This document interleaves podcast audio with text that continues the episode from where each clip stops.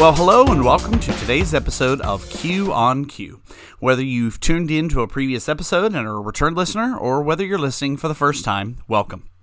For this week's episode, there is a note guide available for you. We encourage you to download it and follow along and fill it in as we go.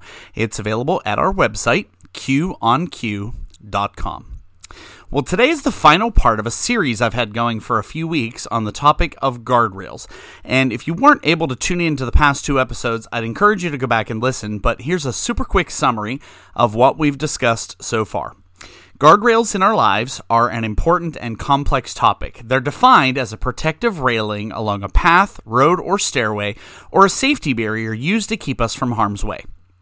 Most of us take them for granted, but guardrails are important barriers between us and certain danger. A lot of troubles or troubling events in our lives could probably have been avoided or minimized if we had guardrails or boundaries in our lives. It's the old one thing leads to another idea. For some of us, guardrails are good habits. For others, they're trustworthy friends or spiritual leaders. And for others, they're scriptures. And for many of us, they are the inward nudging of the Holy Spirit, or a combination of all of the above.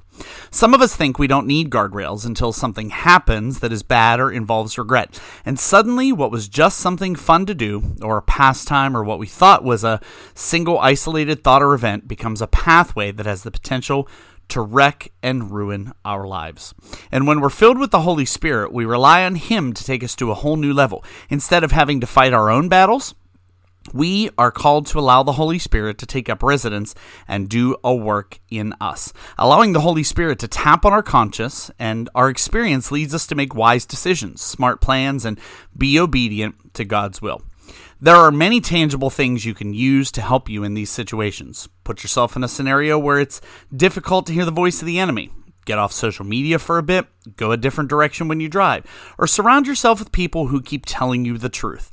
Who we choose to spend our time with can really affect us. Plus, we tend to be more vulnerable when we're around people we're comfortable with, so choose people wisely. And, of course, create healthy habits for yourself and establish systems of discipline. So, those are a few of the things we've talked about so far. Today, I want to talk a little bit about applying practical, visible guardrails to your everyday life by focusing on the major areas of finances and our schedules, and wrapping up this series by putting you on a trajectory of having meaningful guardrails in your life. Every once in a while, I'm sure some of you look at your neighbors and think, wow, look at that new boat, look at that new car. Look at that big addition they put on their house. I wonder, though, if any of us have ever wondered what we would own if we didn't know what everyone else already had. How much money could we have saved if we didn't know what everyone else was spending their money on? How much money would we have been able to give away? The problem is, is that we know too much about what others have that we don't. Okay, let's look at that new boat that the neighbor bought. Did you see that that really nice tractor the guy down the street has? Did you hear that the Joneses were going to Paris for two weeks? You know, this information makes us sometimes really discontent and lures us to the edge of disaster because we feel the need to buy things that we can't afford and don't need, taking us nearer and nearer to the cliff, trying to satisfy our appetite for stuff. And when we focus on what others have, our appetite really is never satisfied. When we talk about guardrails in our finances, we're talking about personal rules or behaviors that we set for ourselves that become a matter of conscience with our money. So, why is talking about guardrails for our finances important? A recent national survey of hundreds of pastors showed that one of the topics pastors most often address in counseling sessions is money. Actually, when you think about it, most issues are really related to money, directly or indirectly. And the topic of money is one area of Jesus' teaching that is most often disregarded. When I talk about guardrails related to your money and your finances, I'm not talking about just how to stay out of debt, how to avoid bankruptcy, how to spend this or not spend this, or stay out of pitfalls money can sometimes create. It's really much deeper than that. You could be completely out of debt, have everything paid off, have tons of money in the bank, own tons of properties, and still be in a financial ditch. In his teaching, Jesus goes right to the heart of the matter. In Matthew 6:24, he says this in the NIV. No one can serve two masters, for either he will hate the one and love the other, or he will be devoted to the one and despise the other. You cannot serve God and money. In this passage, the one master Jesus is referring to isn't a boss or a manager, it's it's more of an owner. In the direct translation, the word master here actually means owner or possessor of something. For Jesus, the primary issue isn't the money at all. The main issue is mastery, ownership, control of the money. So, the question I'll ask you here to reflect on is one that people don't often like to hear and one that people really don't want to be confronted with, and that's this Do we own money, or does money own us?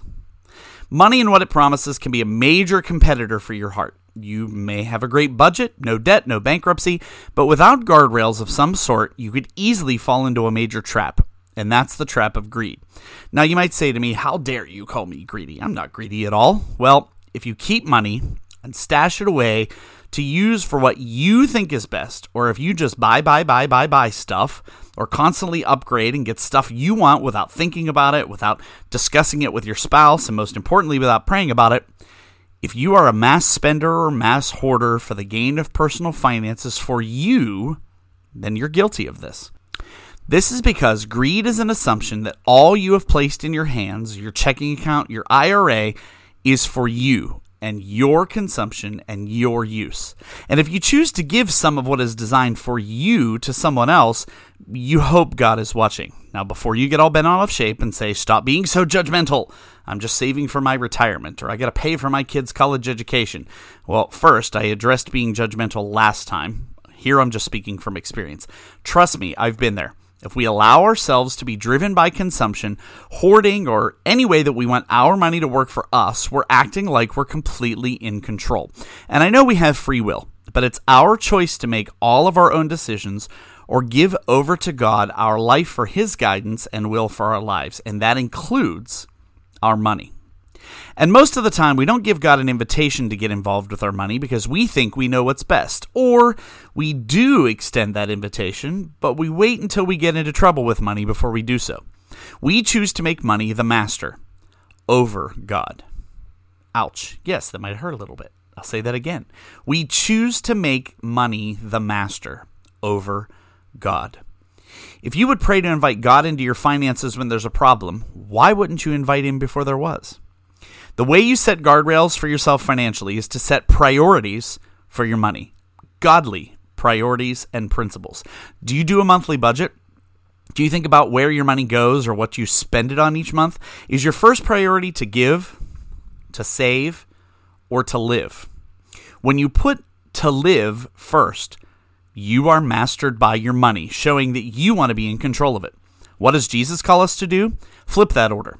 When you master your money, you give first and then save and live on what's left. Now I know there's many different philosophies even amongst Christian authors and teachers about what order and how much of your money should go towards towards what, but this is universal. Giving is always first. So I want to share our personal experience with you in this regard. Um, little over four years ago, my wife and I attended a small group at our church and followed through Dave Ramsey's Financial Peace University. And no, this is not an endorsement for that particular program, though I can say it was life changing for us. I just want to share our experience with you. Up until then, we had no plan. We lived month to month. We gave whatever spare bills were in our wallets, sometimes cashed in the rolled change to get extra things each month. And this is coming from someone who's done fairly well in income. We never went hungry, the lights always stayed on, but our money always seemed to be disappearing by the end of the month. The fact was that we needed a plan. So then we gave our money identity. We gave each penny a name and a purpose. We made giving a priority, then paying for all necessary utilities and food, then paying down debt with as much extra as we could each month, all while still allowing us to do the things we needed to do for living each month. Were there some months we had to say no to things? Yeah. Were there months we strayed from the wagon? Sure were. But here's the trick in the bigger picture, we no longer let our money control us through frivolous spending or unneeded whimsical desires. We had a plan. And that doesn't mean that we didn't spend. If there was something big that we needed or something we identified, we saved for it. And here we are, five years later. Yes, we still have some debt, but we've paid a lot down. Yes, we still have a ways to go, but we're seeing success. You see, if we did not prioritize our finances and put guardrails in place for our spending, we could have continued spiraling in the way we were, and I could be sitting here as a teacher in my 23rd year telling you that I have no money left each month. But I'm grateful to say that's not the case. So you might be asking, what can I do to apply this guardrail in my life? Well, first I would ask this question Does money, stuff, does binge spending, do things take first place in life's priorities. Take a look at what you've purchased in the last few years. I challenge you to actually go back and take a look at your checkbook or your bank register and see what you've spent above and beyond what you need to live on each month. What are ways and areas where you could make a game plan to rein in your finances a little bit? Now, I'm not saying you shouldn't ever enjoy things. My family and I love to pick up that overpriced coffee once in a while or that really good Chick fil A meal, but it's accounted for and it's not a priority. Some of us need to take a hard look at the little places because sometimes it's in the little places that we find bigger issues. And sometimes it's in those places we see things that are connected to other issues. We don't want money to win. And Jesus certainly didn't want money to win either. He doesn't want us to worry about our money and the future and what we need to do with it. He reminds us of this Matthew 6 31 through 33, and this is the English Standard Version. Therefore, do not be anxious, saying, What shall we eat, or what shall we drink, or what shall we wear? For the Gentiles seek after all these things, and your heavenly Father knows that you need them all. But seek first the kingdom of God and his righteousness, and all these things will be added to you. And just as important as it is to put guardrails in place for our finances, what about our calendars? Sometimes I look at my schedule and think, good grief, why did I schedule so many things? We have this practice here and I have this meeting here and a rehearsal then and this thing there. So, why are we so busy and what can we do to make sure guardrails for our schedule are effective?